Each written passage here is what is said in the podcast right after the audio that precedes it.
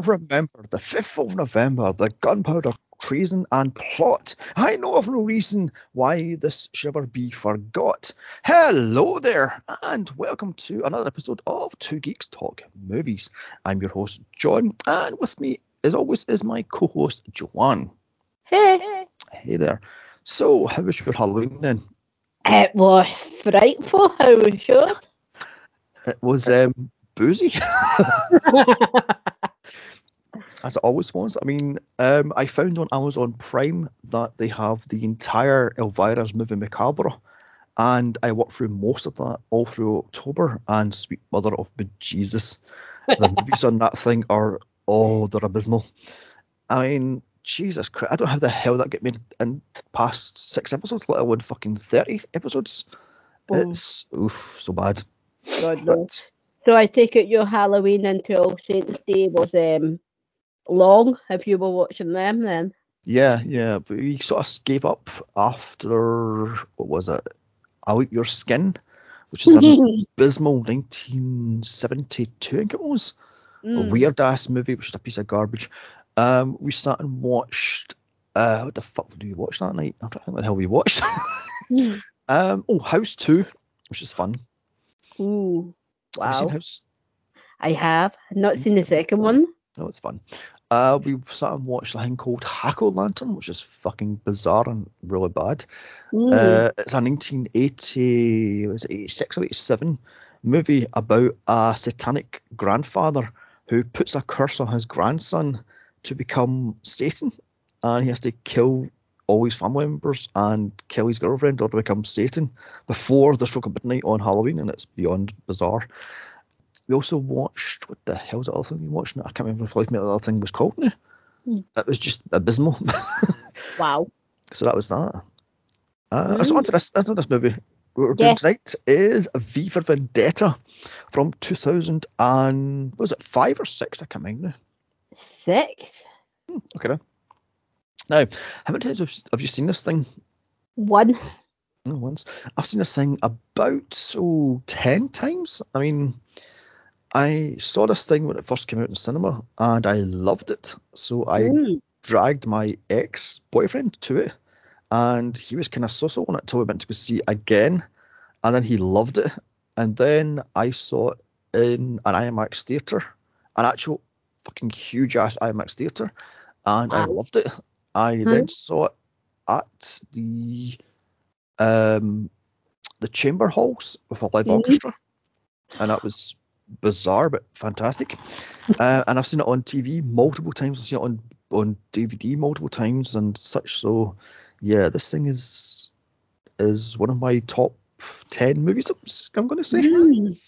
I mean, this I always had this on DVD, just lying about and just just to think, oh, I'll get round to it, watching it one day because, like the rest of the world, when it came out, I went and bought it on DVD and just never got round to watching it, and then mm. put it on and was like, why have I not watched this before? This is fantastic. yeah, yeah. I mean, I actually rushed out and bought one of the original V for Vendetta masks before fucking was it was called Anonymous got their mitts on it. Oh, yeah. Uh, one of the ones with the actual like the yellow face, sort of yellowy Mhm. white face, and the pink cheeks and all that such, and it's been hanging on my wall since 2006. So yeah. yeah, go me. um, Mhm. Let me see. I tried reading the graphic novel, but it was too dense, and I went, ugh, no, I'll stick to the movie. uh, I mean, I remember seeing it in a comic shop for 95 quid. I was like, fuck off. Wow. You know, I mean, if you read it, no, No. no, no, maybe up to your up your end of the woods, but to me, it was a bit too dense. I'm like, mm, no, you're all right. And I wasn't paying 100 quid for a fucking comic book, you know. Mm, maybe. Oh. I didn't actually know it was a comic book until Yeah. you said that. But when I was watching it, I was like, yeah, that feels like every other graphic novel I've ever read. So yeah, it's a graphic novel. for- might be something for me to track down. Yeah, it was written in the late 80s, I think it was, mid 80s, and it's up there against Thatcherism, so there we have it. Right? Now, what can I say about this thing? Like I says, I've seen this thing many, many, many times, and I've seen this thing, as I say to you, twice in IMAX.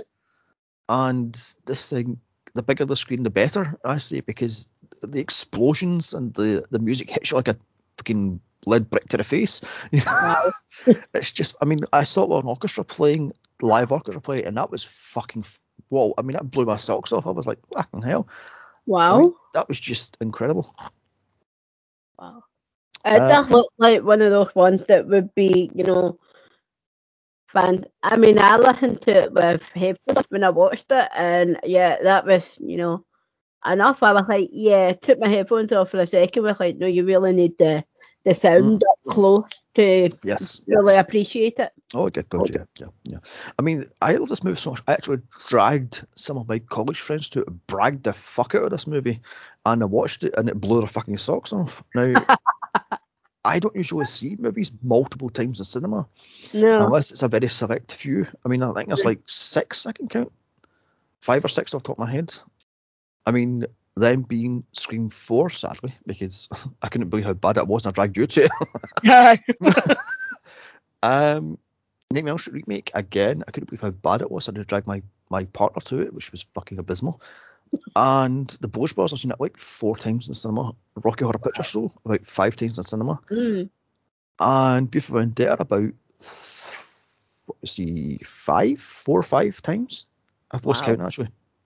I don't think Uh, I've ever seen anything more than one in a cinema, like during one running of it in a cinema. Like if it Mm. come, and you know how do cinemas do like special or comeback after another how part of it coming out, then I'll go see it then again. But I don't think I've ever went. Oh, such and such is on at the cinema. Let's go for the ninth time and watch it. Mm.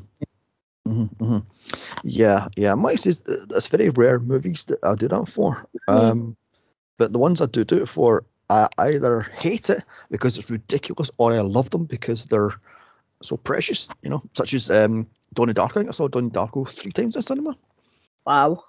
uh, and I love that movie. That's one of my top ten movies, also.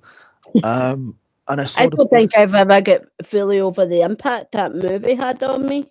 oh, watch it again, Oh, then I it again, and then watch it again.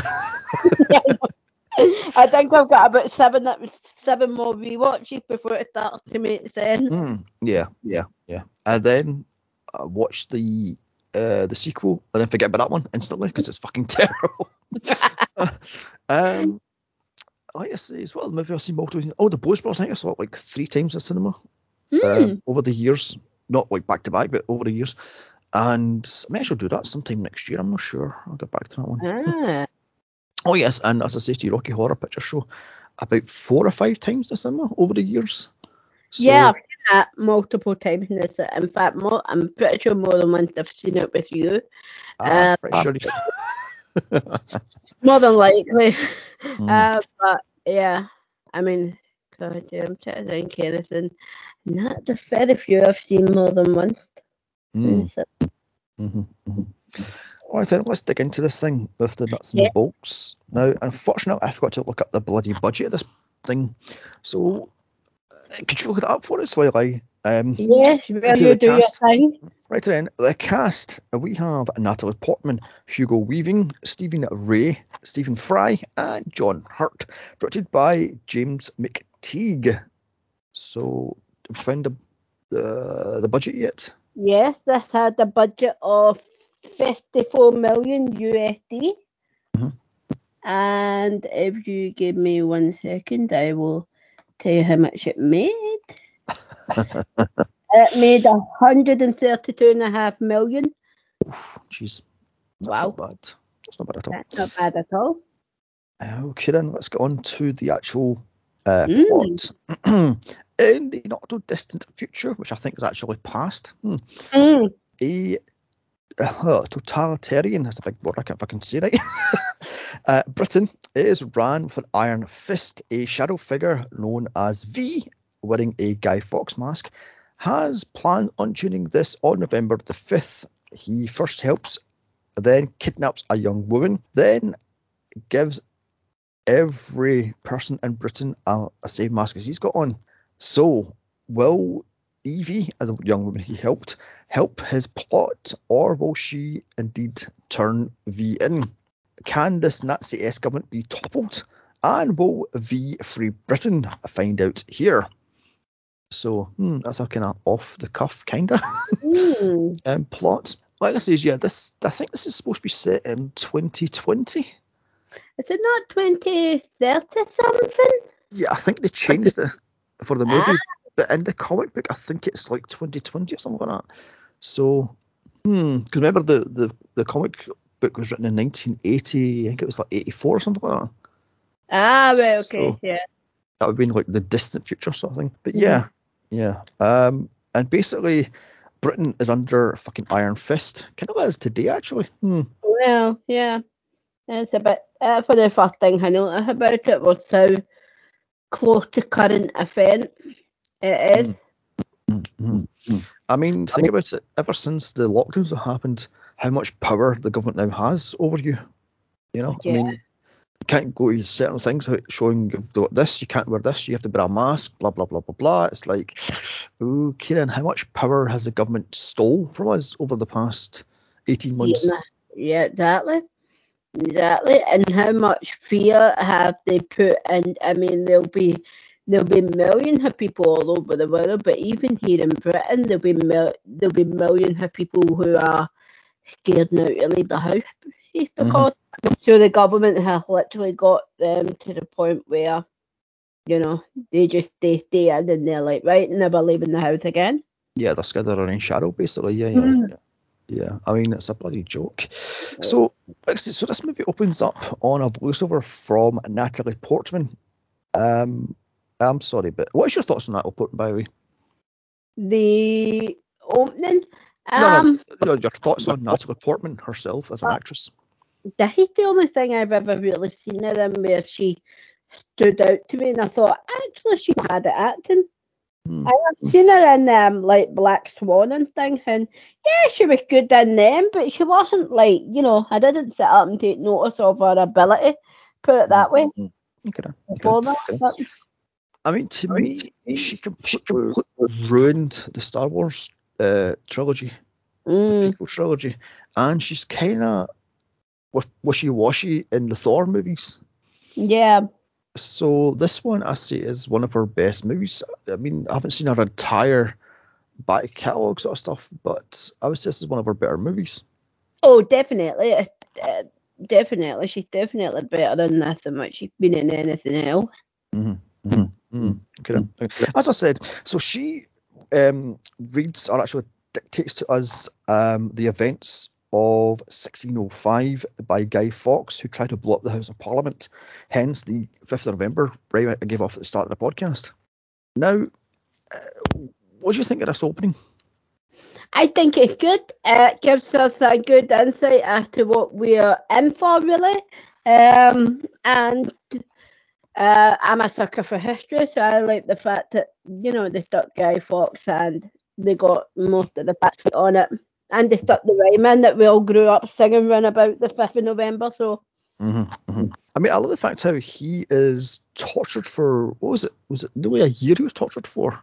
yeah, Uh, he was starved and then he was on a rack and Yeah. ultimately he was hung. Um, apparently he was treated so badly his signature went from a neat Guy Fawkes to a barely strained, almost entire page Guy Fawkes signature because Yeah. he was so mistreated. mhm. And all this because he was against the Catholic king. yeah, I Right. know all of that because he he planned and almost committed um high treason. Yes, yes. But yeah, all of that because he didn't want a Catholic king. Mm-hmm. Or did I want a, a, a power hungry Catholic king? You know, well, like, yeah. I think that's, that's more of a problem. So that up flashes the title V for Vendetta. And we then see V, played by Hugo Weaving, getting dressed as on a TV. We have a racist and fascist TV anchor who spouts out garbage about how America's on its knees and how us Brits should throw the the meaning, the, the meaningless offerings into the Thames. and Take that, you bloody bastards! Not sure. Mm. He is a Lewis uh, Prothero, I think that's his name, played by Roger Allam. So what do you think about this guy? Uh, the character I couldn't stand him, and he got his cut and high cheered. Um, but you know, I've seen him in a few other things. Not a bad actor. He does okay, yes. doesn't he? I mean, in this, he plays the complete loudmouth arsehole to a Yeah. You oh I god, mean, yeah, he's got this character down, hasn't he? Just so believable as this character. You could, uh, you, I caught myself having to think for a minute. You know, some of the some of the things he was saying and how he was so convincing that I found myself thinking, I hope you're just acting. mhm, mhm. I mean, You know, some of that it's a bit offensive to the right person watching it. You know. Oh yeah, yeah. I mean, he has that whole um, what the hell's that guy? That annoying American right winger that was banned off everything. What the hell's his name? I can't remember his name off the top of my head. Um, no, the, the the pudgy one, the sort of bald pudgy one. I can't remember his fucking name off the top of my head. Oh God, I have no idea, and I can hear our American listener screaming his name at us now, but not it's gone. Anyway, moving on swiftly. So, what do you think of Hugo Weaving as V?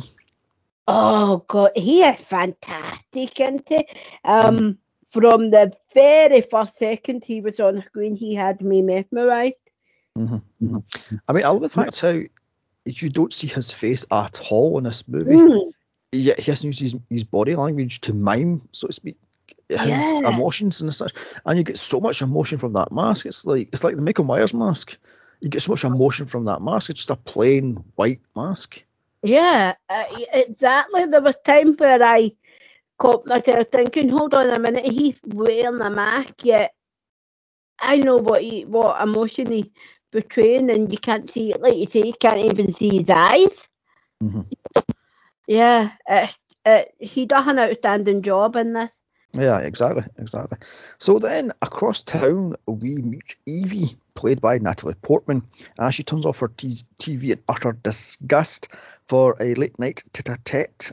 And right there I'm going, sweetheart, you are fucked, love.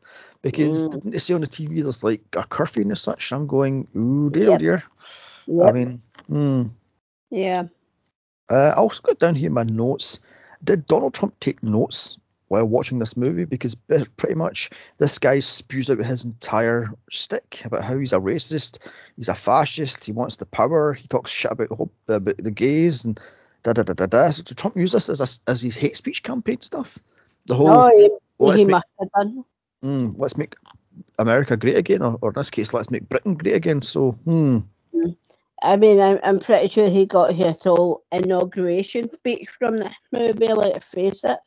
Mm-hmm, mm-hmm. Yeah, exactly, exactly. I mean, honest to bloody well God. And yet he's supposed to be running for president again in 2024. What should we? Hmm. Disastrous. Oh God, Yeah. help us all. hmm hmm Anyway, back to the movie. It's now Yeah. past curfew as Evie is cornered by the so-called Finger Men, which is the secret police, I think the SS, Mm. uh, and they're basically ran by the iron-fisted government. I mean, what the hell is this thing? Could this actually happen in today's Britain? And what men in power, men, of authority, using hiding behind a badge to abuse. I mean, Mm. TV, it's been happening in Britain a hell of a lot. Well, and it hap- happened all over the world, sadly. But yeah, But I'm thinking about this um, extreme. I mean, the whole you Well- can't go outside after a certain time, and you can't watch this, you can't see this, you can't do this, you can't do this, da da da. Would Britain actually allow that to happen? I mean, hmm. I would I would like to think we Brits are more sensible and more independently minded um than to let this happen. But like we were just saying about, you know, the power the government seem to be able to, you know, control. You know. Mm. already saying are some. I mean, apart from the police on this case, the fingermen patrolling the streets, you know, they Mhm. already are some that are letting are letting, you know, that much power into their lives. So Although in saying that, is the Twitter cancel culture just as bad as this fascist thing? Because they're telling you what you can and cannot say. And this Yeah. is exactly what this movie's on about, what you can and cannot say. yeah. And we So, spoke we spoke about this um and when we meet up. And yeah, cancel culture is definitely they've definitely been taking a few pointers from this film, but you know, this film's awesome. But awful. I can't stand it. They, you know, they, they seem to be getting offended by everything and therefore Mhm. cancelling it. And it's like, no, that's not how it works. Just because you don't like something from, you know, 20 years ago doesn't mean to say that that wasn't acceptable 20 years ago and no one found any harm in it. Yeah, I mean, as Stephen Fry said himself, if everything is, um, what was again? If everything is offensive, then nothing is offensive. Yeah. Because ultimately, you'll find offence in absolutely fucking anything and everything. So, what's the point of being offended? Yeah, exactly. And I get, you know, the like we all go through life, you know, where you see one thing on TV and you take tiny little bit of offence to. Am I going to kick up a storm and try to get cancelled? No, I'm going to move on with it because I'm a rational human, be- human being. And like you've just said, you know, basically you can't have, you can't go through life and not be offended by anything. That's not how life works.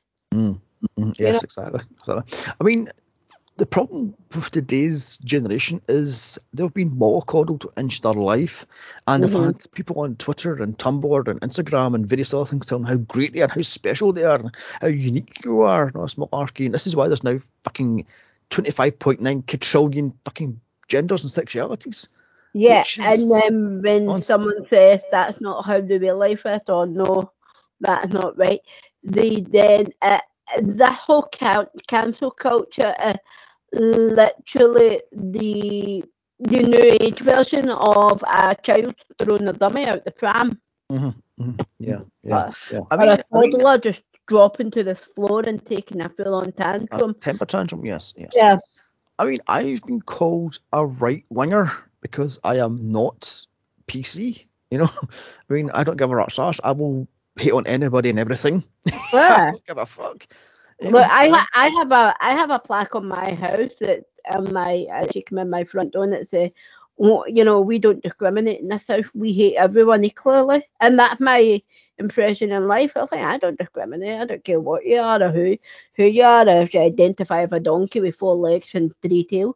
But you know, when you go about going, I that's wrong, that's wrong, and you know they try to can like for example, one of my favourite sitcoms in the world, which I will not name.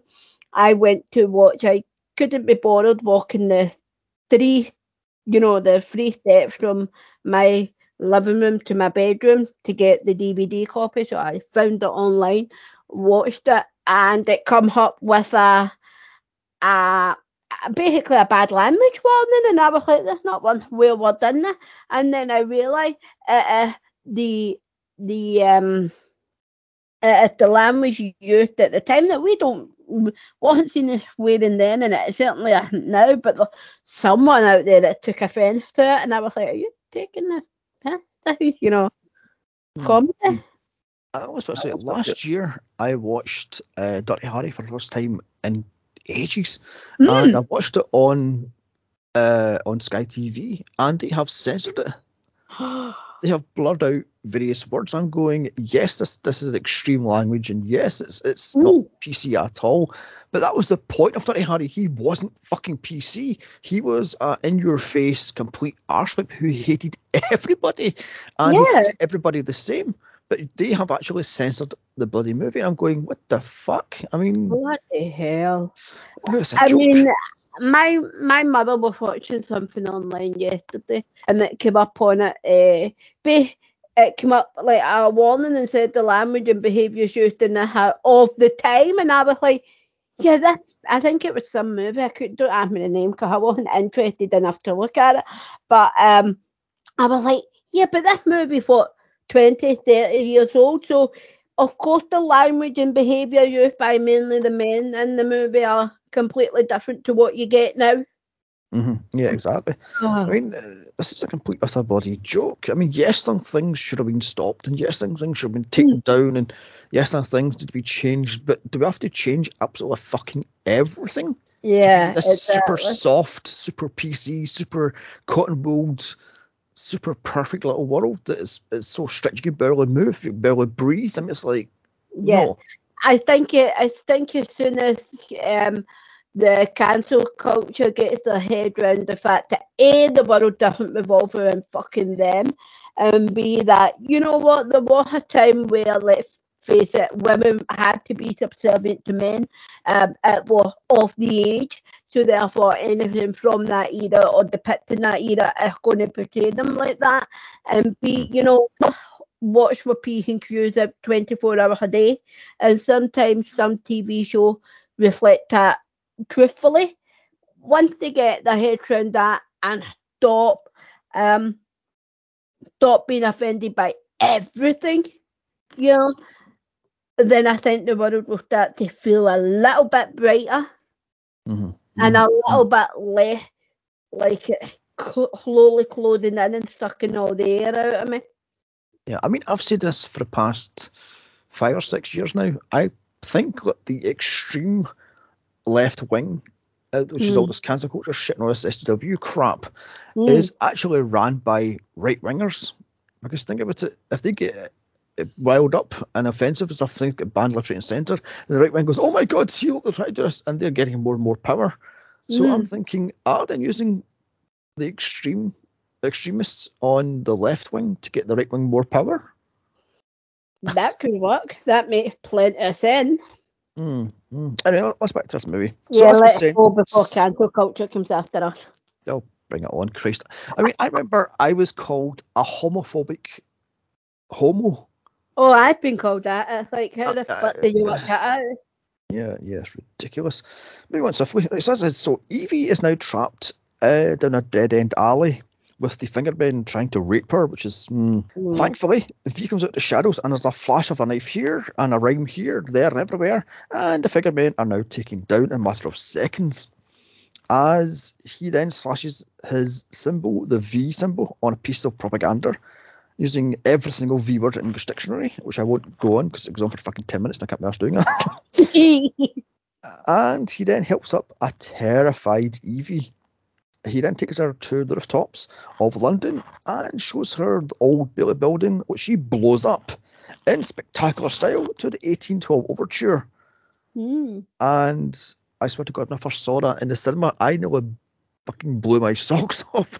That was like, whoa, they blew up the old, the old Bailey um, court. Yeah, God, when I when I saw that, um, when I saw that, I think my eyes just about popped out my head. I was like, my Hmm. God, that effect, effect's amazing. I Mm. mean, it's strange to see the old Bailey blown into a million smithereens, but you know, the effect was convincing. hmm Yeah, yeah, yeah. As fireworks fly, it's midnight on the 5th of November. So we now have fireworks night again. Mm. Absolutely. So it then cuts to the party leader, Adam Sutler, played brilliantly by the late John Hurt, Mm. in a role reversal from 1984, which is another great but slightly depressing movie, which I might actually cover, I'm not sure. Hmm. Mm. where John Hurt plays the hero of 84. In this one, he's playing the villain of V for Vendetta. Yeah. As we see on a huge screen, he chews out his underlings. Creedy, played by Tim Pigott-Smith, who is the head of Fingerman. Uh, Dascomb, I think his name is, played by Ben Miles, who is the head of the only TV network in Britain, the Mhm. BTN. And finally, Finch, played by Stephen Rea, the head of the police, or Scot- New Scotland Yard at least. So, what do you think of these people? They are completely unlikable. Although in saying that, um, what is his name? The guy that we see at the very end with Evie. Um, he is, you know, he, he kind of feels to me like he's stuck between a rock and a hard place. hmm Yes, Um, exactly. You know, jo- John Hurt is amazing, but her character uh, completely, yeah, I found myself hating that man it was on screen. You know, and the other hero they had their part to play, they kind of felt, you know, secondary. I know they were physically, but they Mm, kind of mm. felt secondary. Uh, secondary. to Actually. I, I'm not sure. I, I kind of disagree. it. I think Creedy is the ultimate power behind the throne, so to speak. I mean, uh, Sadler is the, the figurehead, but I Mhm. think Creedy is the real power behind the, the throne, so to speak. Ah, almost like um, the puppet included the Mm. puppet. Could work. Yes, yes, yeah. that, that dyma- dynamic. Um, yeah, makes sense. And I think the, the the Dascomb guy is just a weasel. He just wants the power. He wants the money to control Yeah. Britain. That's all he wants. He's just a fucking sellout douchebag. But as you said, Finch, the head of the New Scotland Yard, I think he's wants to do the, the right thing, but isn't sure what the right thing is because he's been told so much crap. Yeah, you can So- almost feel him as the movie goes on changing how he feels Mm-hmm. toward not V but V cause. Yes, exactly. Exactly. You know, Yeah. because So by the spoiler alert, but at the end he, he lets her blow up um the Houses of Parliament. So Mm, mhm, mhm. Yeah, exactly, exactly. So they come up with a cover story about how the blowing up of the Old Bailey building was a stunt, and everything is okay. And also they banned the 1812 Overture. Well, the hunt down V, uh, yeah, because the British public were that stupid enough to follow that one. Oh, it was going to get pulled down, so blew it up in great style. Bollocks. I mean, yeah. I Yeah. like how the little the little girl just done just said that out loud. She's like bollocks. yeah, she goes bollocks. Yeah, yeah, yeah. I mean, I love how uh, uh, obviously how acidic this movie actually is. You know how nobody actually listens to the shit, but the whole crowd, the whole mob mentality has taken over. Britain, as I says, the whole ca- ca- uh, uh, cancel culture mentality has taken over the world, and this this whole mob mentality took over Britain, and Yeah. it slowly changed over the year. So. Hmm. Mm. So then we see the BT Tower, or as it's now called, the BTN Tower, as it reports the PR spin on Old Building getting blown up, which no one office actually fucking believes. And I wonder, it makes me think, how many of these news reports are giving out daily do the anchors actually believe what they're spewing out? Mm, good point. Probably none. Like now, when the news comes on, how how much of it do we believe, and how much of it is just taken with a very large pinch of salt? Mm-hmm. Yes, exactly, exactly. I mean, Jesus Christ, the Fox network spins it to fuck, and these Mm, other networks spin it and various other things. It's all about PR and all this malarkey. Yeah, yeah. I would take everything with a large grain of salt. So, hmm. absolutely. so at Scotland Yard, Finch and his partner Dominic, played by Rupert Graves, find out everything about Evie's past, and it's very troubling, which we'll bring up later on. Yeah. Meanwhile, back at the BTN office, uh, Evie brings Dietrich, played by Stephen Fry, his afternoon tea as she explains why she stood him up the night before. And I'm going, wait a minute here, uh, they two were supposed to be dating? Okay then. Yeah. I yeah. That was a bit um out of the blue. Hmm. I mean, what what did you say? Uh, Evie's supposed to be about 25 or something? Oh god, yeah, easily. And Stephen Fry's what in his, what was it, 50s, would you say? 55, 60? I mean, Yeah. hmm, Mm. I'm not saying like But I older. I think it, I'm not sure if I think um, they were more meant to be dating, but she was at least meant to have a date with him. Mhm, Yes. Yeah. Yeah. Yeah. Yeah. Which makes me wonder why he put her out on the streets after curfew. I'm going. You must have known she was going to get in trouble with the Fingermen. So, hmm. Yeah. But then again, it begs the question of how many other people in the country during this movie are breaking curfew and not getting caught. Oh, that's true. I mean, although saying that, look how fast they approached Evie and pinned her down almost, almost Mm. raping her. As I says, I mean, hmm, how fast they pulled out the uh, the batons to beat her over in the face, and she sprayed the guy in the face, and oh my god, that's assault. Oh my god, you're fingerman. No, please, I didn't know. Sort of stuff, and I'm going, yeah, mate, you're trigger happy, you son of a bitch. I'm surprised it wasn't a fucking gun. Yeah, definitely. God. Anyway, so at her flat, Finch and Dominic find out everything about Evie, that she works for B- BTN, and she has everything. Uh, sorry, back at her office rather, Evie has a delivery from from V. It's his masks and outfits, and I'm going, okay then, how did he get the outfit done so fast? Yeah. Hmm. Saying So- that it let slip later on in the movie that he had been planning the whole event for 20 years. So, Oh, you right, know, right, okay then. went a year of planning. But they all, by the end, when we see them all on the relevant people, they're all in different shapes and they're all in different sizes. So I'm like, hmm, how'd you get the sizes so precise when you didn't know who was going to put them on? Yeah, exactly. It's, it's um little plot point looks like whoopsie, you know, sort of. Yeah. Anyway, so where was I? Did did? Yes, Finch and Dominic find out everything about Evie's past, that her mother and father were political activists and were jailed when she was 12, which led to her being placed in juvenile detention until she was 17. So they now think she's a fucking political terrorists, and it's like, oh, for God's sake, seriously. so she's, she's in the shit, basically. Yeah. So, back at the BTN tower, in walks V wearing a suicide vest as the police show up armed to the fucking teeth, something we've never had in Britain because we No. don't have guns in Britain. Well, we do have a, a SWAT team in Britain, but I don't think ordinary coppers have guns. No, they don't. No. We're the only, we're one of the only countries in the world where our robbers have guns, but our police that initially turn up don't. Mm, yeah, yeah, exactly. So V walks into the main studio with more boxes of the outfits and sets off the fire alarm, which causes the fucking place to go into chaos. Which I kind of love that scene actually. Mm. As Evie gets caught up in it, she's almost arrested by Finch, but she gets away and hides in her little office. As V hacks the broadcast with his message for the people saying it was ultimately their own fault that things have gotten this bad. They caused it because they believed the lies. It's their own problems that caused the, the, how bad Britain got. And I'm thinking this is very true actually because how much shit have we swallowed over the years?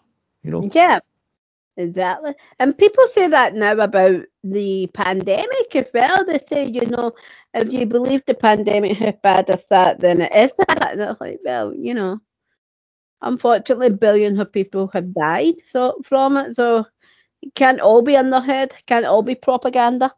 You know? Mm. Yeah, but it's it's ultimately fueled and flamed by the press and the media. Oh yeah, definitely. So mm, there's that thing. So he tells them that they must stand by him on the 5th of November the following year outside Parliament and rise up against the tyranny. And at one point, I almost stood up a round of applause. Me too. I was just uh, sitting watching it, just slowly clapping my hands. Mm. Oh my god. So finally they break into the main studio with uh Dascomb filming the entire thing on a little camera. Handy, you can use, you can use a camera. Hmm? Uh, the police shoot and kill someone in the outfit as a smoke machine fills the room and panic ensues, as you do. I mean, Why not? I mean this is why British cops don't have guns because they're fucking trigger happy. This is why I'm glad they don't have guns, because again, trigger happy. Mm, mm. I mean, look at America for crying out loud. There's like umpteen uh, shootings by police, and ultimately caused that BLM stuff, which I'm trying for five fucking barstool, you know. So, No. but like I says, if they didn't have guns, what would they use? Oh, I don't know. How about non-lethal weapons? Yeah, non-lethal, exactly. I mean, we use them, not a regular police, but we do have a squad dedicated to them. Mhm, that are all non-lethal. You know, I don't even believe in those um, tasers because they're, you know, what if somebody, what if the person you're tasing has got a dodgy heart and you just tase them and that's them dead? Well, You that's true. That's true. You know, That's very true. That's very, very true. So, hmm, moving on swiftly. So, the man dies on camera, and uh, basically, Finch finds out everybody in the room is wearing a V mask, and they have no idea who the real V is. Mhm. Meanwhile, uh, V has, con- has booby trapped the control room with TNT. As outside the studio, V makes his escape with a fury of knives and a bit of violence here and everywhere, and takes down all the armed police, leaving only Dominic to try to stop V. And I'm like, oh my god, as Evie sprays him in the face with the mace instead of getting stabbed by the knives. I love that one. She just goes yeah. as the two of them make the escape. So there's more P- uh, PR spin crap that V is now dead as the footage is now shown to a disbelieving public.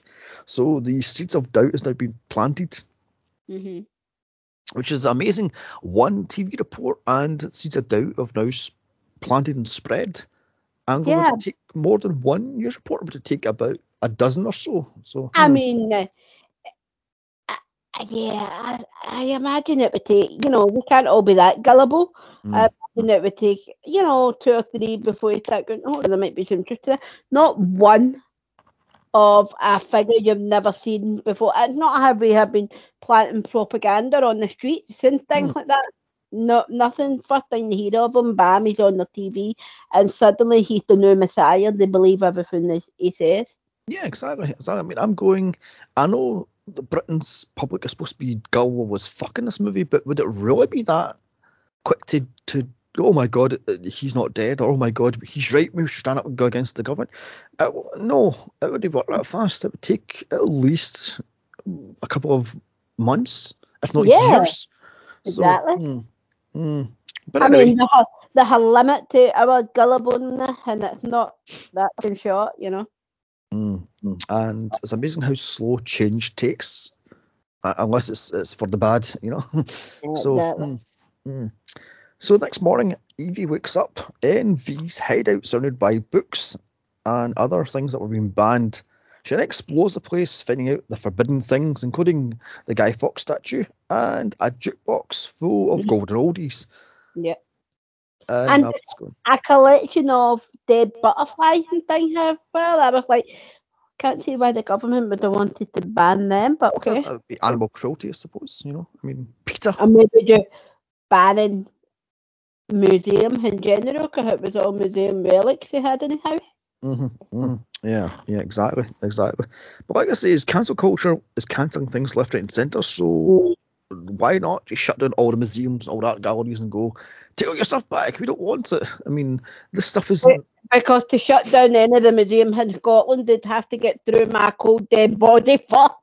yeah, yeah, yeah. I mean, it's it's moving on swiftly. So V explains Evie's life as she knows it is about to change, as he has to keep her there for a year minimum, which does not sit well with her at all. She then tries to Mhm. storm off, which is right by the way because she she sits foot of his house, she's shot in the head, you know, Yeah. or or I mean, and took away. Yeah.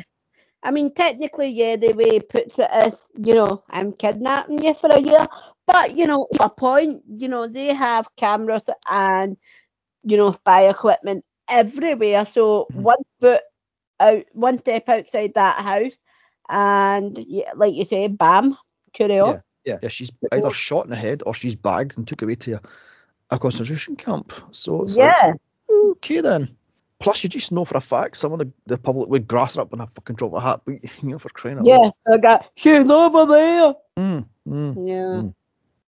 So back at Scotland Yard, Finch Dominic found out more about Evie's past. That both her parents died in prison, and her brother died of uh, the St Mary's viral outbreak, which I'm getting coronavirus from. Hmm. Mm. Conspiracy theory. hmm Yeah. You know, moving on swiftly because that's a hush hush national we might say no more. so the next morning, V fires, sorry, fries up. I've got fires up for some reason. fries up Evie a breakfast of egg in a hole, which I have never actually had. You ever had that before? No. No. No, no, right. I mean, mind you, I can't stand eggs, so. hmm. Uh, mind you, I can't stand fry bread, so Mm. no. it must be an English thing because I've never seen it before except for this movie, so maybe it's a posh English thing. I have no idea. Maybe. I have no idea either.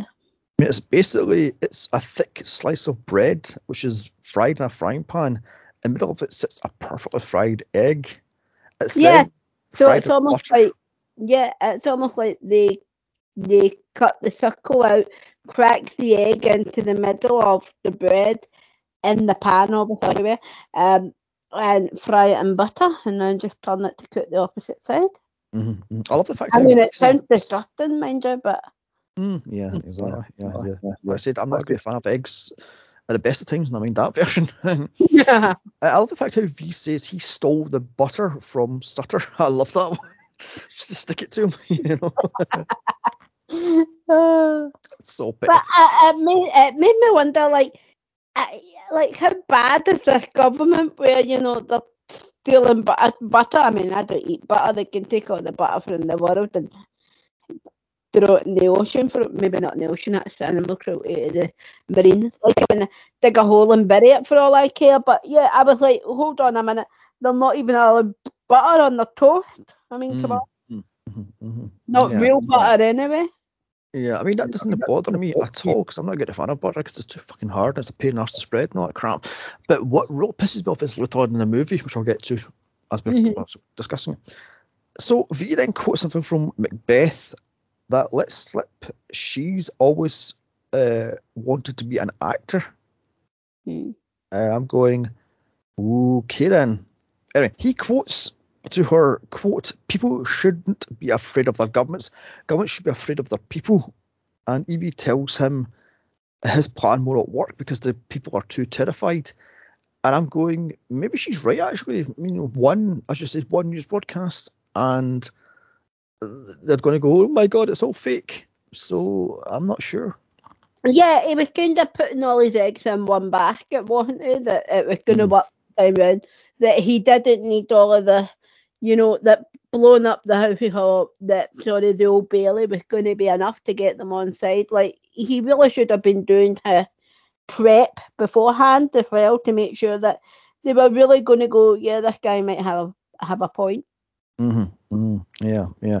Let's say it's one broadcast. I mean, why can't V not hack into this um, uh, television station and continually broadcast time, time, time, time again? Not just one broadcast. Yeah, and it's not. It doesn't even hack in. He, but it, he busts his way into the Mm, the where it filmed and made them, you know, how made them then. But yeah, why couldn't he not find a way to? If he can find a way to let face it, do all the stuff he's been doing for twenty years and evade catch him, everything else, you know, surely he could have found some way of hacking into that mhm. and recording that that his, you know, his messages. Let's say every month, but randomly throughout the month, Mhm. um, to you know, kind of get people on side. You know. Yes, exactly, exactly. I mean, hmm. so he then explains to Evie that he plans to kill uh, Prothero that night as he's watching him on TV, and I'm going, okay then. Also, I love this little universal remote um, come cell phone thing Mm. that, that they have, and I'm going, okay then. Is this a new iPhone product? So we then find out he is indeed Commander Prothero. He's a dark and dirty, underhanded bastard who ran experimental death camps all throughout Britain that created V himself. Mhm. And I'm going, wow, they had concent- concentration camps in Britain? Really? well, Hmm. Although I Mm. love the fact how they only experimented on gays and lesbians because they're underclass citizens. Yeah, that pissed me off. That did. I mean, I was like, nope. Yeah. Hmm. that that that struck a nerve with me as well. That I was almost tempted to turn it off and just be like, yeah, the minute I saw the the uh, experiment, I stopped watching. You know. Mm, mm. So Finch is awakened from his sleep with the report that Prothero is dead, as we see uh, the body with one single red rose on top of him. So V killed him. What times killed him? He killed him in the shower, didn't he? I think he killed him. Yeah, he's, he's in the shower and he slips in the shower and he he, he um, injects the poison into him. Uh-huh. So yeah, yeah. So Evie is then awoken from her sleep as V is fencing a suit of armor while watching the Count of Monte Cristo, his favorite movie. Have you ever seen that movie before? No.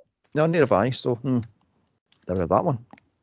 I just love how he fencing with this the against that, you know, a coat of armour and he's um, quoting the movie and then he goes, she, he will obviously wake her up and she, he's like, she's looking at him like pissed and he's like, sorry, I didn't wait, you did that. And I was like, uh, why don't you just take a frying pan and a spoon and walk round the house banging it and then go, sorry, I didn't wake you up, did I? Mm, yeah, I love that one. Yeah, I'm going, really, mate, can you make it any louder if you try? Exactly. Mm. Jesus Christ. God. So on TV, it reports uh, Prothero's death, and Evie starts to quiz V, asking, Did he kill him? And he flat out tells her he did. Also, his reason why that no court in England would have tried him because he will not stand justice because Britain is corrupt and disgusting from the, the Mm. rotten from the core. Mm. And I'm thinking, just how much power does this party have?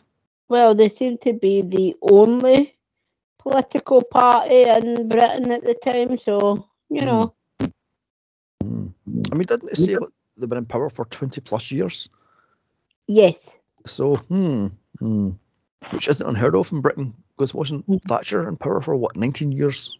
Oh God, yeah. So, hmm, hmm. We So still have our party running the country. Well, that's fair. Hmm, moving on swiftly. Mm. So back at New Scotland Yard, uh, Finch did some digging into Prothero, finding out he ran death camps and had his fingers in many, many pies, including illegal drug companies, making him millions, if not billions of pounds. So he's a dirty bastard. Absolutely. He's Mm, as corrupt as they come. mhm, mhm. And Finch has to try to do more digging, but stopped at every single turn. Again, Mm. how much power does this government have if it stops even the chief of police? Yeah, exactly. Mm. Mm. So later on that night, Evie is watching. Sorry, Evie's uh, backstory is, is shown again as her brother died of St Mary's viral outbreak. That her father was a writer, and both parents became political after their son's death. At Leeds, they rioted, and later that night, the fingermen showed up and black bagged them both and dragged them off as Evie hid under a bed, only to be dragged out and taken to a, a, a care home. I'm going, that's pretty dark stuff, is it not? Yeah, that that was, you know, that was quite that was quite brutal even to watch. Mm, hmm Mm. I mean, I just love the fact how these fingermen have all the power to just bag you and drag you away and that's you seen again. So, so I'm going, oof. Yeah, I was like, uh, you know, even the even even people during the Holocaust, were, you know, were led to believe they were going somewhere quote unquote nicer, you know, and got to walk onto the train. Although we don't see what mode of transport they're put in, but you know, Mm. with a black bag over the head and that's you out. Yeah, I'm guessing they were they were dragged into black SUVs and taken to God knows where to be tested on. I'm guessing so. Maybe on. Mm. So after that, she tells him she wants to help him. Also, she wishes she wasn't afraid all the time. That she was as strong, if not stronger, than he is. Yeah, love. What's your what was it? Don't count your blessings or something like that. Is what you wish for? What the hell is it? Watch what you Mm. wish for. Yeah. Mm, careful what you wish for, yeah. Yeah, that's what I'm looking for. Yeah, that's that's what I'm looking for there. Yeah. Anyway, so going back to the tax office, Finch finally finds records. He finds out that there was a priest that ran a concentration camp called Larkhill, and he may indeed be next. This guy is Father Lilliman, played by John Standing. He is now a bishop, and unsurprisingly, dirty and a fucking skeezy ass pervert fucking Mm. pedo, you know? I mean, Christ almighty, a fucking paedophile. I mean, all the fact how he goes from a father to a bishop in 20 years, is that even possible? Mm, I'm. I don't know how long it takes, but you know, it's possible. Don't know if it takes as quick as twenty years, mind you, but Mm. I mean, I suppose it is a corrupt government, so why the fuck not? I mean, hmm. I know exactly. I mean, is he supposed to be the Archbishop of Canterbury? Is that what he is? I think he is the equivalent of the Archbishop, cause the Archbishop of Cam- Canterbury is our highest ranking mem- Yes. member of the clergy. So Yeah, yeah. yeah, I think he, Yeah, exactly. Um, so I think he is meant to be the equivalent of him. Mm, okay, okay. So Evie is dressed as a schoolgirl, as she has to lure him into p- a position where V um, kills him. But unfortunately, she she like spews out to this guy, "Oh my God, you're gonna be killed tonight." He thinks it's all a game. Oh, you dirty little girl, come get your your your um confessional sin stuff. And I'm going, you're a fucking pervert old pedo. Get the fuck Yeah. so then V smashes through the door and he has killed the bishop, leaving a single red rose. And I was going, thank fuck for that, because I was getting Yeah. Creeped out at him. He was a skeezy bastard. Yeah, that outfit, um, Evie standing in just unnerved me enough, and then the whole scene played out. That I was like, this is the most disturbing scene in the whole film so far. Mm, mm. I love the fact how he says, oh my god, you're just my right age. I'm going, oh, you fucking perv. Yeah, And and the second before it, his hand is going, oh, they've sent someone slightly older, and then Mm. it's she in that dress, in that get up, and I was like, how much fucking younger did it? She looks about 12 in that. Mm, yeah, yes. good. I think we find out Evie's supposed to be 21 in this. Yes. So, hmm, I mean, he's a dirty, skeezy bastard. So, moving on swiftly. So, That's shows up and tells Finch to back off the Larkhill investigation or else because his mother was Irish and Irish were only tolerated in Britain. Ooh. Okay, then, that's right, too. Absolutely. So everyone runs off uh, to Dietrich for help. Um, and sorry, Evie, I don't know every. I've got everybody down here, so it's fucking Evie. So Evie runs to Dietrich for help, uh, with him telling her his darkest secret that not only does he have a hidden room, much like Evie does, but he is indeed gay, which is a death sentence in 2032 Britain, you know Mm. and that pissed me off when I first watched this movie. I was like, oh great. Yeah, I was like, I was like, so, and I grew up Britain, that's all, that is like the Third Reich in every way. They are doing, doing the fucking obvious and reverting homosexuality back to a sin again. I was like, oh, come on. Yeah, nothing but test subjects, which is like, Mhm. mm, isn't that lovely of them? So it then cuts to an autopsy room, and we meet Dr. Delia Surridge, played by Sinead Cusack. Uh huh. She tells uh, Finch the poisons used in the bodies can be found in any household in England, therefore it's completely untraceable. So smart there. Being so V's a chemist, but he isn't a hacker. Okay then. Yeah. I mean, he's a ma- uh, master manipulator and master. Um, uh, what's I looking for? Uh, shit, a master planner, but he can't do hacking. Hmm. Hmm. Even mean- basic.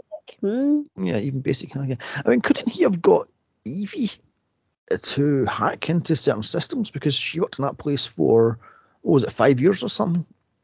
Oh, easily he could have, but yeah, I don't. Only he took to him his grave. Why he never? Hmm, that's well, that's true. That's very true. So Finch pulls out of his pocket a rose, and she says, handily, she's a botanist, Mhm. as you do, and she ideas a flower on the spot, which she does. As she says, "I'm sorry, these are now extinct." Okay, then. So how the fuck does the rose if it's been extinct? Yeah, and there's no explanation as to why or how that rose became extinct.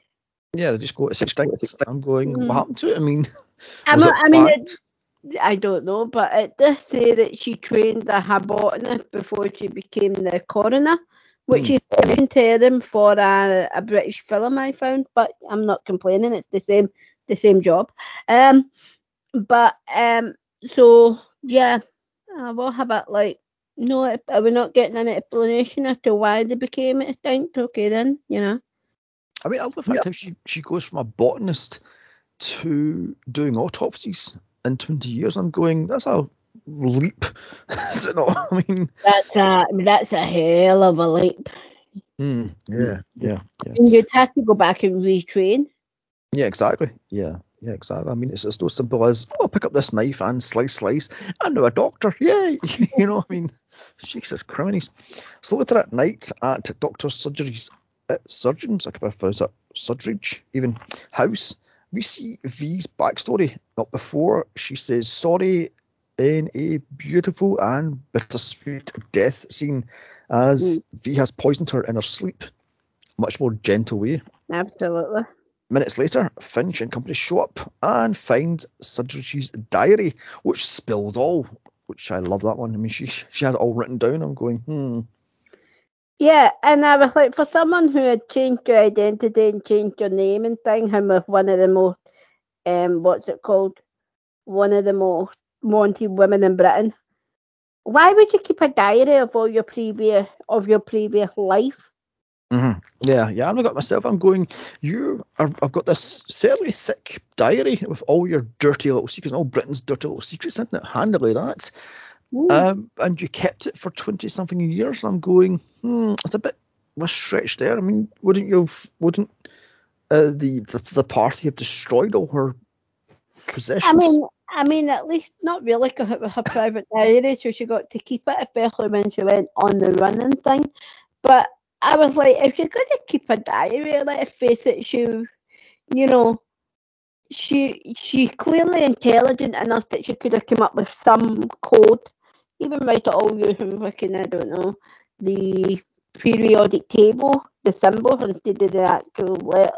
You know, that there's some, you know, write you do a do an analytic around code, you know, so they're not going to decipher it anytime soon if mm-hmm. you really wanted to. But yeah, don't write it in English and then leave it out for the fucking world to see. Yeah, I mean, it seems to me like this diary was her scapegoat sort of thing, her way out, out of of all the it wasn't my problems. It was mm. them they forced me to do. Here's me, here's the proof sort of thing. I'm going. That's a lousy excuse, love. I mean, you could have quit as told the party fuck off. But, oh, absolutely, mm, yeah. Mm. Also, I love the fact that Sutler or Sutler rather quickly covers us up saying we can't prove this is not a, a bullshit document, blah blah blah blah blah. And I'm going, you fucking sack of shit. Yeah. So in flashbacks, we found out what happened at Larkhill. That every gay and lesbian and bisexual person, I'm guessing, in Britain, all the blacks and all the other quote unquote undesirables are used as human guinea pigs to find cures for various viruses. Okay then. I mean, I read on Twitter at the start of this this um, pandemic, why not why not test the gays, them as guinea pigs huh?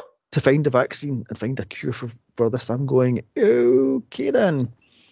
So this isn't that far from no from reality.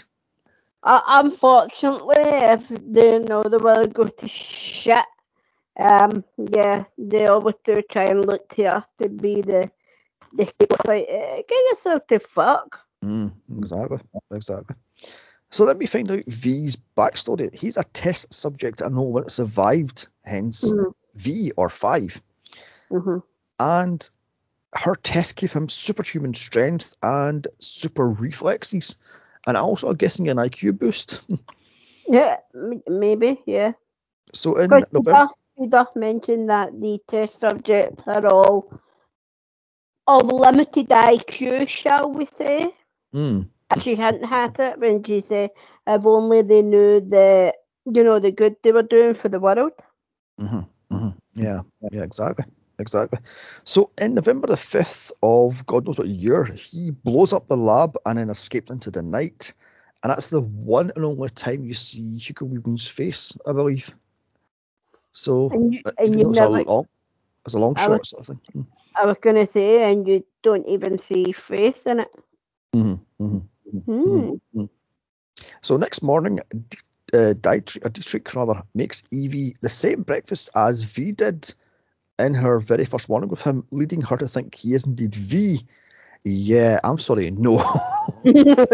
I mean, uh, as much as I love Stephen Fry, I can't see him wearing that outfit. no. you know, I mean, mm, mm. as back in Scotland Yard, we find out Finch is still digging into their Britain's dark and devious past, and then starts to question what it was all done by the government to get into power and stay in power, much like they have done for the past, I don't know, hundred years or so. I mean, Well, and then- and then some easily. hmm. yeah, I mean, some people think look, the reason why this this virus was was like uh, released into the world is to, to give the government more power, or various governments around the world more power, and make the people terrified. This was a test for the billionaires to see how far they can get away with it, and obviously it worked. Oh, for fuck's sake, I've heard that before. In fact, when about the start of the pandemic, my neighbour, who is completely into conspiracy theory, um, said to me, Joe, you do know that he's all man made and it's just. It and I was like, what the fuck are you on about? And he was like, oh, I was watching this YouTube. And he said the name of the YouTube channel. I went, you Mm. do know that's all conspiracy theory? And, you know, not all conspiracy theory have the hint of truth in them.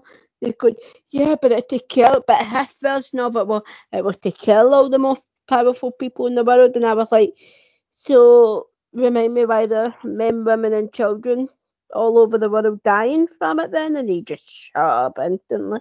I mean, back in the 90s, I worked with this guy who was big into conspiracy theories, Mm. everything from fucking moon landings to flat Earth to the Oh, moon was no.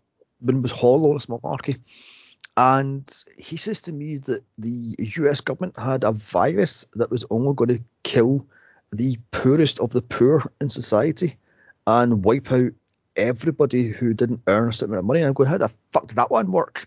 How Yeah. would, the, how the, vi- the virus know who's rich and who's not rich? And he goes, Oh, don't worry about it. it. It'll kill the rich also, but it will kill more of the poor. And I'm thinking, bullshit. But look at what happened during this Pandemic. this pandemic. Most people were old and infirm and were poor, whereas hardly any of the rich people died.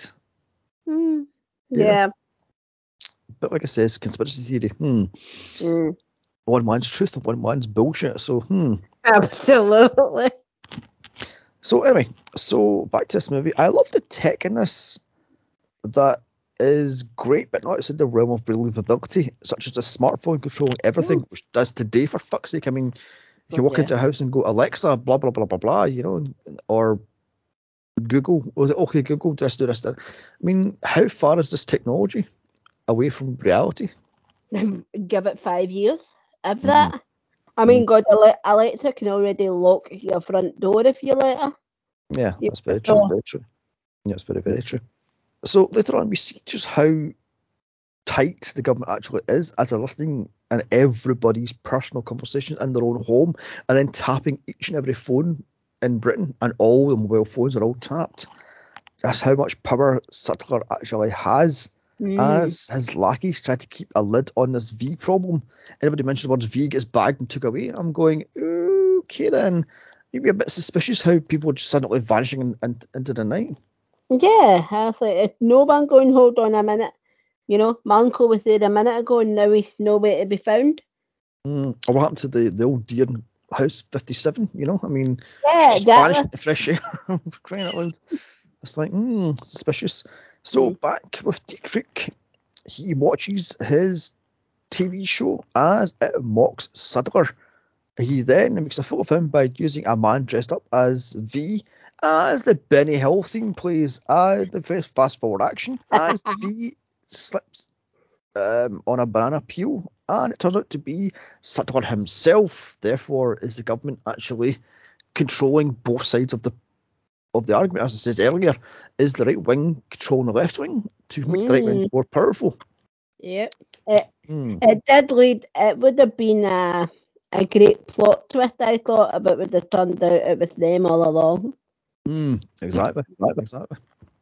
Although, isn't it? But because um, one of the men wants rid of Sutler because he's a weakling and he wants to take over. So, was it all them all along? You know. Mm, I mean, a good way of looking at it, but I don't think it is. Hmm. So anyway, so later that night, Dietrich is then black bagged by the Finger Men as Evie has just escaped. and this time she's caught by the fingermen and dragged to a cell where she is hosed down by ice cold water, has her hair shaved off, and is questioned time and time and time again. However, she refuses to crack. Go her. Although, what is this Yeah. from? I have no idea. I wonder if it's that case of fight or flight, where we, you know, that we're all said we're all meant to have, and we don't, you know, we're not meant to realise it until we're put under, you know, such condition. So, Hmm. you know, I don't know. Mm, I mean, mm, that's very, very interesting. Mm. Um, and I love the fact how Portman actually shaved her head for this role. So go Did her. Yes. Ah, respect to her. Although in saying that, how hard is it to shave your head and let it grow back? It'll grow back in what, six months? I, I mean, considering her, considering her job as an actress, I, I doubt the, I doubt the role for flown in well. They had to provide her a wig for the role as well. So, Hmm, that's very true. That's very, very true. So, days, if not weeks later, um, her cellmate in the Excel starts to pass her notes with her telling her life story that she Mhm. was once an actress and she was happy with her girlfriend until the world changed and they lived in fear until they finally found her and her girlfriend and black bagged them both. We find out she is Valerie, played by Natasha Wightman. uh, And then we see Evie is getting touched, uh, sort of tortured rather, and she still refuses to say anything. Again, how long's this been? I mean, I'm guessing between the uh, the BTN attack and her capture was what, maybe four days? yeah, So no she's been- more, I would say. Yeah, so she's been tortured for at least what, a month, two months? Easily. Hmm. So then we find out more of Valerie's backstory. Oh, she was born in 1985 and came out in 2007, and her father swiftly threw her out. I mean, ooh, that's happened quite multiple, multiple times. So, hmm. Yeah, um, that that touched on a, nerve with every Hmm. gay, gay, lesbian, and bisexual person watching it. I'd imagine. Yeah, yeah. Then in 2015, she starred in her first movie.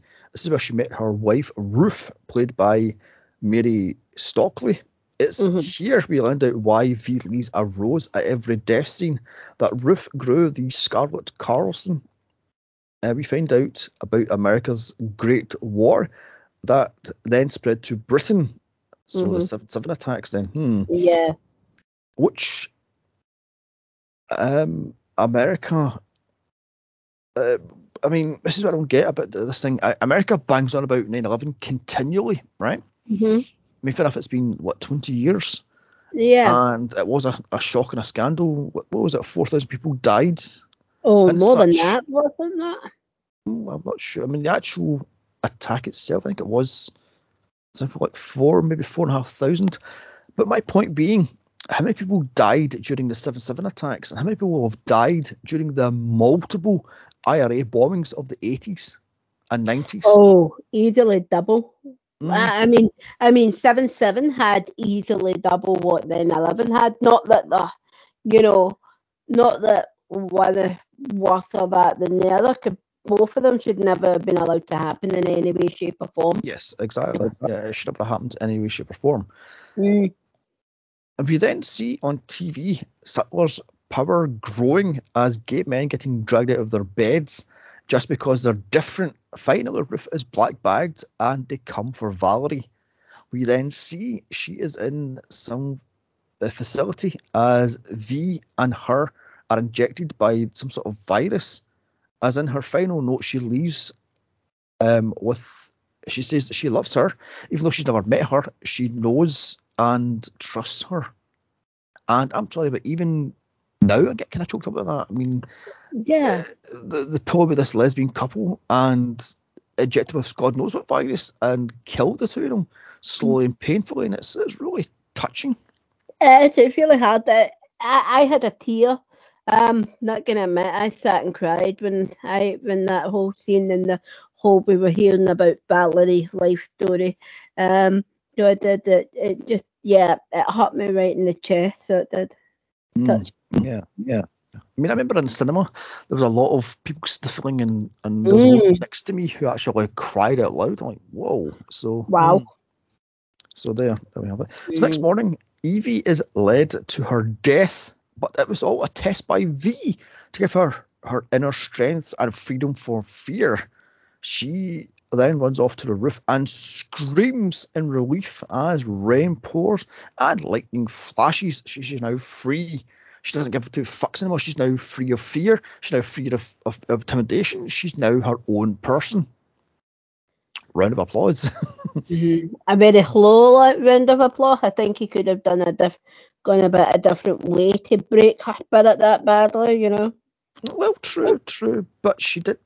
He did give her what she wanted, Yeah. freedom from fear. So, like I said, be careful what you wish for; it might just happen. Well, exactly. However, before she goes on celebrating, V tells her Dietrich is dead and explains why he did it to give her inner strength and to give her the choice whether or not to do what has to be done. hmm So on the roof, as the rain is pouring down, we see Evie is then reborn, as we see flashbacks to V's rebirth of fire as he escapes the lab. So it's a kind of yin yang thing there. You know, Yes. one, one's born of fire, one's born of water. hmm So, hmm. So just before Evie leaves, V shows her the poster of Valerie's movie and then claims not to know her. But how is that one if the two of them are in the cell?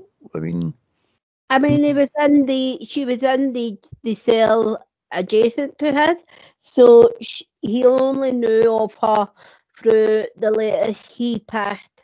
She passed to him, which he gave to Evie in the same manner that Valerie gave them to him. Mhm. So he know her. He only know of her from Uh, okay, the letter. Okay, that's fair enough then. Fair enough then. So before leaving, V asked to see Evie one final time on the 5th of November, which is, I'm guessing, a few months away. in Mm. this timeline. She walks Yeah. away in disgust with him, and then he just walks away and smashes a mirror. And then the two of them break down in tears. I'm going, oh, Kieran, just how draining was this experience for both of these people? Yeah, because he did say that the experience of keeping her locked up and things like that, he did say that many a time he wanted to end it and let her out, but in a way, like you say, he was doing it for her own good because he was making her almost making her the person she always wanted to be by stronger and making her completely detached from any sort of fear of and thing. So, you know, it was it, I can understand it would have been just as hard for him to see her locked up and go through all of that what it was for her to go through it all. Mm, yeah, all the pain and the Mm. torture and the, the waterboarding and as such. I'm going, ooh, I mean, there must be something really sick inside of V's own soul if he can do it to his soulmate, so to speak. Yeah. know? And the thing is, if he um if he I mean I I get why he did it in that particular way. He he had to completely break her in order to make her stronger. Um, that's the only way she they she would truly find out is if she could ever be stronger in what she wanted to be. But you know, you could think you do think the way he could have did it and held back a bit, so it, you know, let's face it, waterboarding and torture and whatever else was all a bit too, and uh, the her with boiling hot water and things like that, you know, a bit too much in my book. Well, technically, it was ice cold water. I mean, it was a shock to the senses not to fucking roast her alive. It was basically Ah, right. waterboarding. So, mm. but yeah, like I said, yeah, even waterboarding is a bit much. I mean, he fed her gruel in essence for months. Yeah. So, hmm. So back at the party HQ, they all discuss just how V is going to block the House of Parliament, with them saying by air is most likely. Is that 2911? Hmm. Mm, yes. However, Finch says no, the only possible way to do it is by underground. Again, is that 7 7? Hmm. It is a bit into it, and then they make the him of going, oh, but all the old undergrounds leading to Parliament, which is true, they are still there, they're just all Mm. Uh, well, bricked up. Um, Yeah, yeah, yeah. uh, and then, you know, I mean, I just love it in their utter smugness. I just laugh at one. Oh, that's impossible. Uh, it would take forever to unbrick that. Yeah, he's planned this for 20 years. Hello. yeah, yeah, uh, but I was gonna, I wasn't wanting to spoil the continuing part, the the part coming, but yeah, they're saying how impossible it is, and then we found out that he's been so it's not that impossible. hmm Yeah, yeah, it's, it's quite nasty. So back at Scotland, New Scotland Yard, Dominic tells Finch about three finger men under Creedy that after St Mary's, all but one killed themselves, which leads to V. They Uh-huh. think that V is actually one of the fingered men. Yeah, And then Sutler, uh, we get Sutler's backstory, rather, as Finch thinks, wait a minute here, is V actually a real person or is he just a myth, just a legend? And I'm going, he's a fucking living, breathing human being. yeah, exactly. Crying out loud. Um, where was I now? Oh yes. Um, what have I got about this movie? Right. If Finch can find all this information relatively easy, why couldn't V find this stuff or anybody else find this stuff? Yeah, I mean, I, I get the fact that the government could and uh, probably is actually um, banning things from the internet, much like the, the, the Chinese government is doing right now. Mm. So maybe he can use back channels to get information or police channels to get information. But couldn't have, have V found this stuff? But then Well- again, do you, think maybe V was too wrapped up on vengeance to, for lack of a better phrase, think straight enough to sort it out and Mm. back it down? Mm, I suppose that's very true. It's very, very true. So, like I says, so um, Finch finds out about Sutler's rise to power and all its Nazi-esque glory. Mm. uh, how he rigged the election to give him extreme power over absolute power rather over Britain, and the way the various waves of virus outbreaks and terror attacks kept the, the British public in fear, giving him ultimate power. Yes. Again, does it sound suspicious like today? Hmm. Mm. Hmm. I mean, this thing was written in was it 80, early 80s? Yes. So, hmm, they predicted what's going to happen in 2020 something. So, hmm, hmm. So, V uh, tells Finch to put Creedy under watch because apparently V's been dressed up as an old man sort of thing and feeding him information. I'm Uh-huh. going. So if V knew about this shit, why not just print it off and and put like put it over the place in, in a, like a newsletter sort of thing, or have a radio broadcast or a television broadcast and spew this stuff out continually instead of when V was dressed up as the old the old man and he met he met with Finch in the alleyway, he was telling him what he wanted to hear. There was no truth in it. Mm, mm. I suppose that's true. That's very true. So right, so that night, V gives Creedy a deal, give him Sutler, and he gets Britain, which I think means that they're going to run the world. I think that's how that one works. I'm not sure. Yeah. Hmm.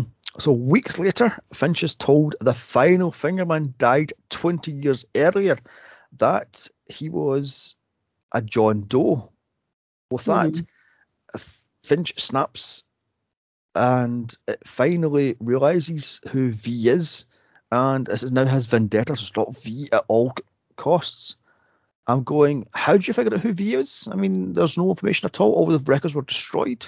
No, he didn't figure out who Fia. He when they met the old man, when they met V dressed up as the old man in a in the alleyway, he thought he was talking to the last remaining um what they called the last Fingerman. Yeah. Um, I nearly said fingersmith, which is something else. Um, um, but uh, he thought he was talking to the last remaining fingerman that hadn't died or killed himself from that era.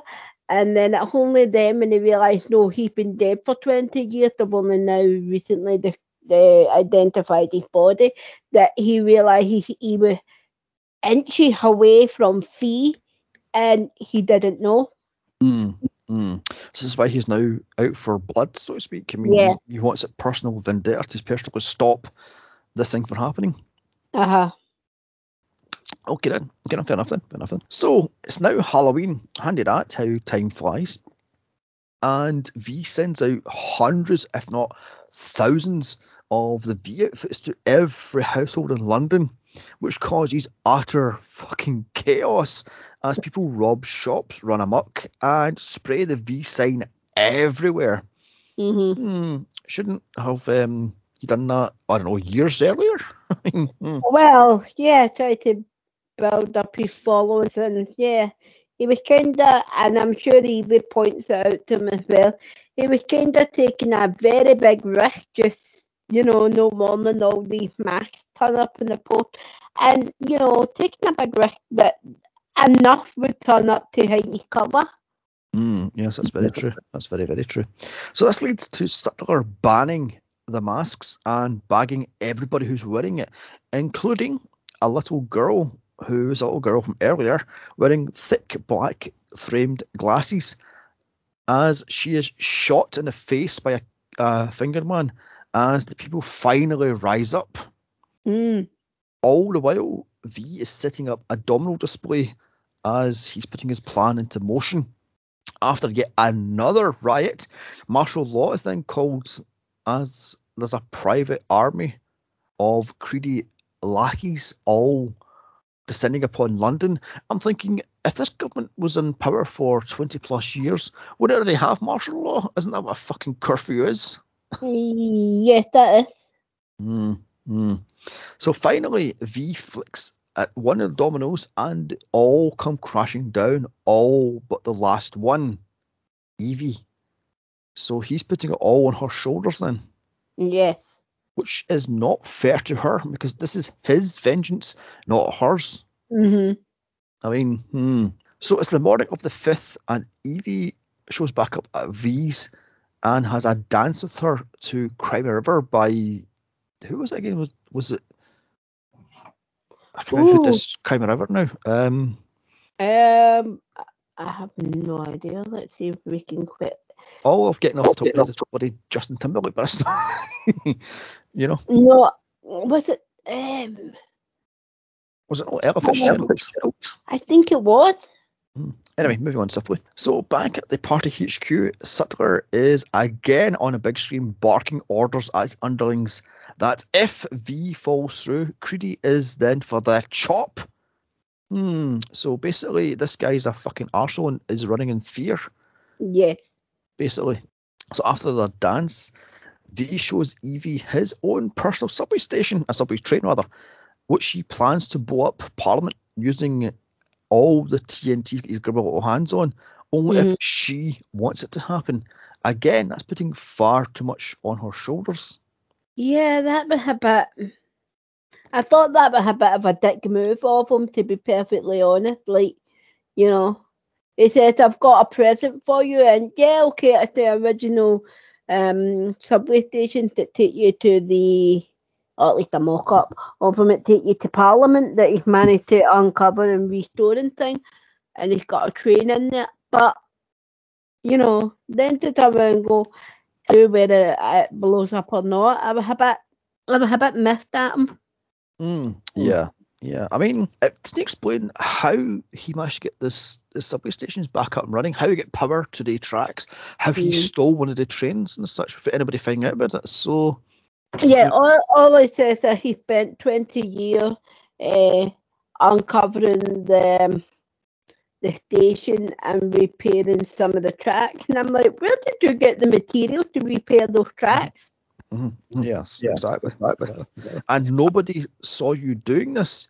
You try to say to me, not one homeless person in Britain, or London rather, found this station opened again and went, oh, hello, they're supposed to sleep. And did you see this guy carrying out tons of rubbish and, and refuge and such and bits of, of Yeah. uh, stonework, you know? So, hmm. And not to mention the train. I mean, you try to tell me there's not a train company in the whole of Britain. Tell me, went, hold on a minute, we're missing one.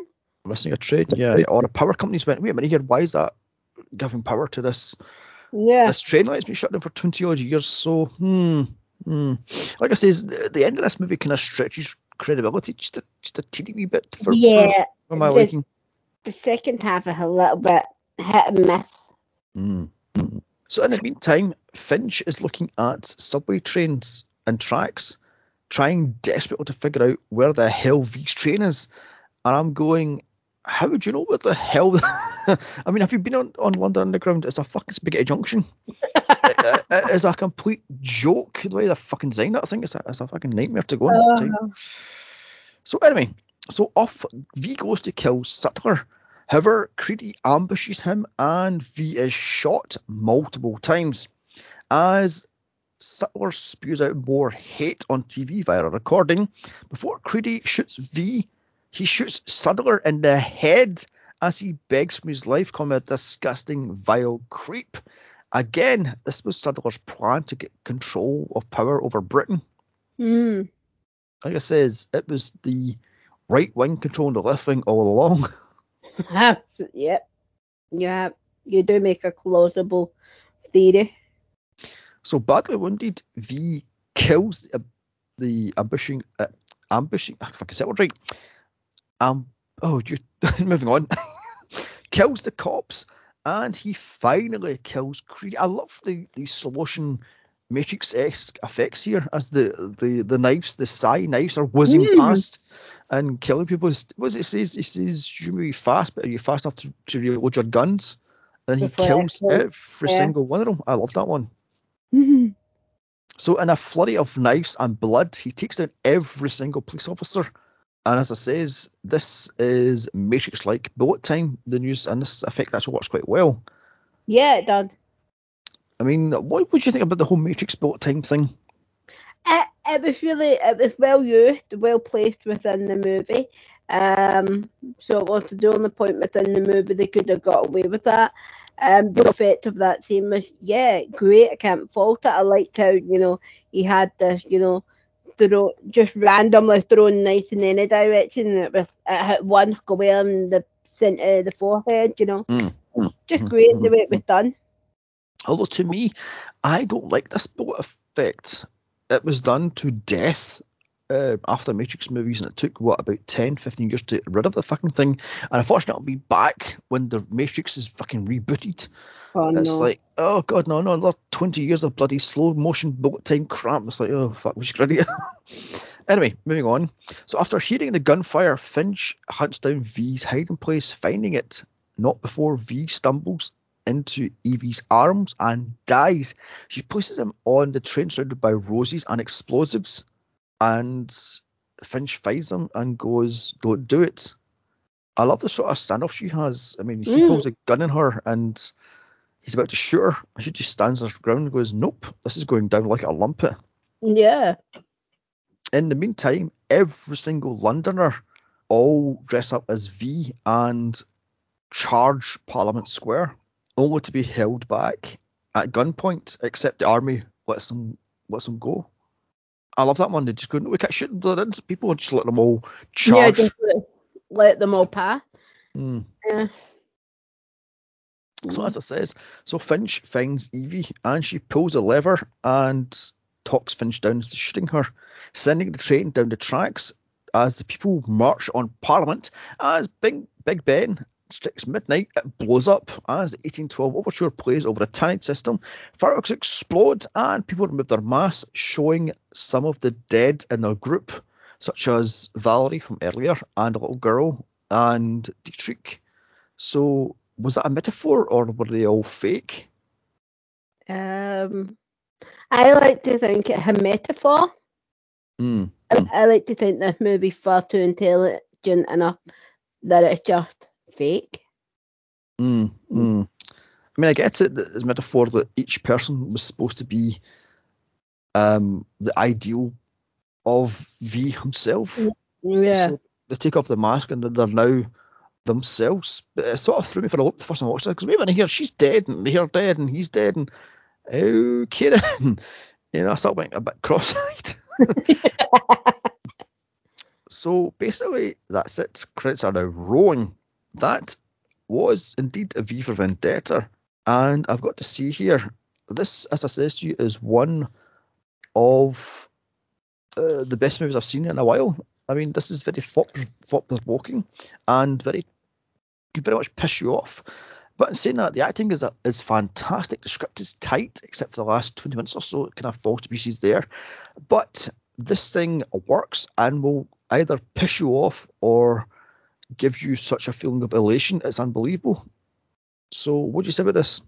Yeah, I completely agree. I mean, this is Natalie Portman's best performance by far, I think. Um, you know, this movie left me speechless. Um, firstly, the dialogue and the script. I mean, they're intense, they're honest, and they're intelligent. I was surprised. I, I had never seen the movie before, but I'd heard enough about it that I was completely on the fence as to whether I was going to like it or not. So, it, you know, it was a pleasant surprise.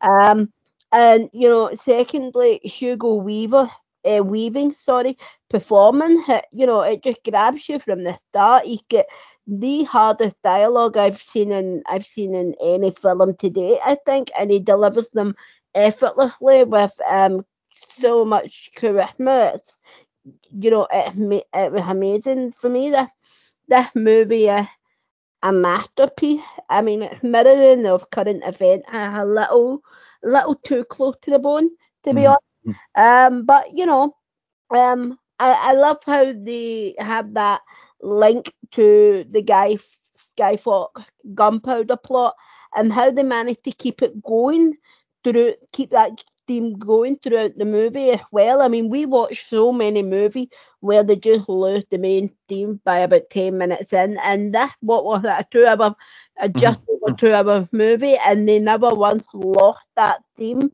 Um, you know, that was that was a pleasant surprise. That's probably one reason why I will rewatch it again at some point. I mean, I was moved to tears when V died, but part of me was screaming at Evie just to take his mask off so we could see what it looked like under it. But that was mm. just me. And the CGI was, you know, great. If you didn't know any better, you'd have thought, hold on a minute, is that really the old Bailey and Big Ben going up? You know? Mm. Actually, I think they were models, not CGI. I think they were miniature models that blew up. you know? That that explains why they look so convincing then.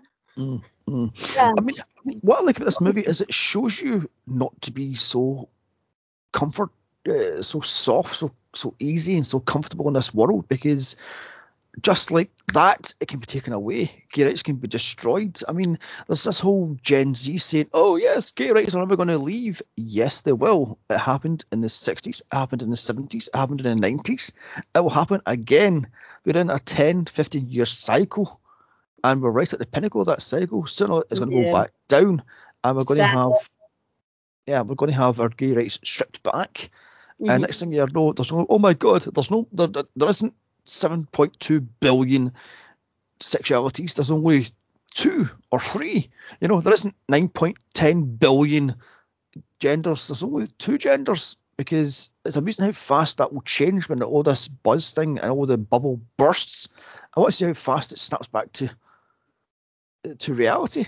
Yeah, and it's a great movie for um, just because people are empowered doesn't mean to say they know what they're doing and they're doing the right thing for the yeah. country. Yeah, yeah, yeah. I think the movie's about complacency. Yeah. Whether or not you're going to be stuck in your cushy little job, your cushy little lifestyle, or what what's going to happen because they, they haven't nothing planned for the future. It's just their own little cushy way of seeing things, how easy it is to control things, and Mm-hmm. And I'm going, yeah, there's a warning for us right now. I mean, mm-hmm. we're getting too complacent in our cushy little tech bubbles, you know, our little, oh, our little safe spaces and such. And I'm going, no, you have to go into the dark areas and force right into it because you just can't stay in your little safe places because this the safe places will soon be shrunk and the dark will take over. Absolutely. And this, this is what I hate about this old generation. Oh my god, you can't talk to me about that because I'm triggered. Be triggered then. for fuck's sake. Stand up for yourself, you little fucking wimp, you little wuss. Stop being such a little fucking pansy and stand up for yeah. yourself. Oh my god, I'm triggered. I'm going to go in my little safe space. Oh, I'm going to have you cancelled. Take that. Like, oh, fuck off, you little shit. Grow a backbone. Yeah, it's grow yeah. the fuck up. You're not fucking yeah. six anymore. You're 22 years old or whatever the fuck age you are. Grow the fuck up. But anyway, moving on.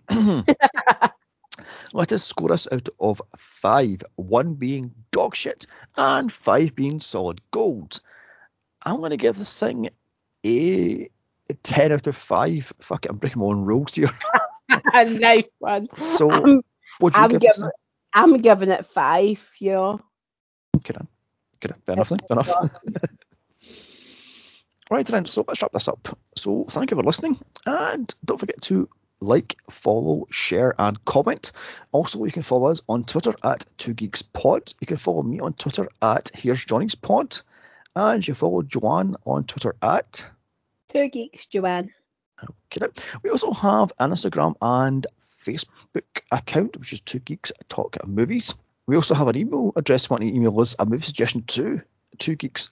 Uh, again, two geeks talk movies at gmail.com. Now, our next movie will be. I what our next movie going to be? Um, I had mentioned George Orwell, 1984. mm-hmm. Hmm, maybe that. Uh, Maybe I'll find something a little uh, depressing.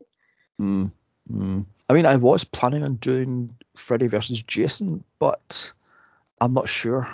I might Hmm. just shelf that one uh, for later. Um, I might do the Wicker Man Ooh, if I yeah. can find it. You know, The, the original, not the. yeah, it's not the, a shitty remake. No, no, not not. No oh my god, the bees! Yeah. No offense to Nicolas Cage or Hanata, but that shit, that movie. All offense to Nicolas Cage is an actor. That movie shit. Alex says, I have no idea what we're doing for next podcast, so tune in then. yeah, I'll be one of them. Uh, yeah, yeah, one of them or something completely different, you know. um, like it says, I am going off to watch the fireworks, or as Landa Death calls them, skyflowers. Bye.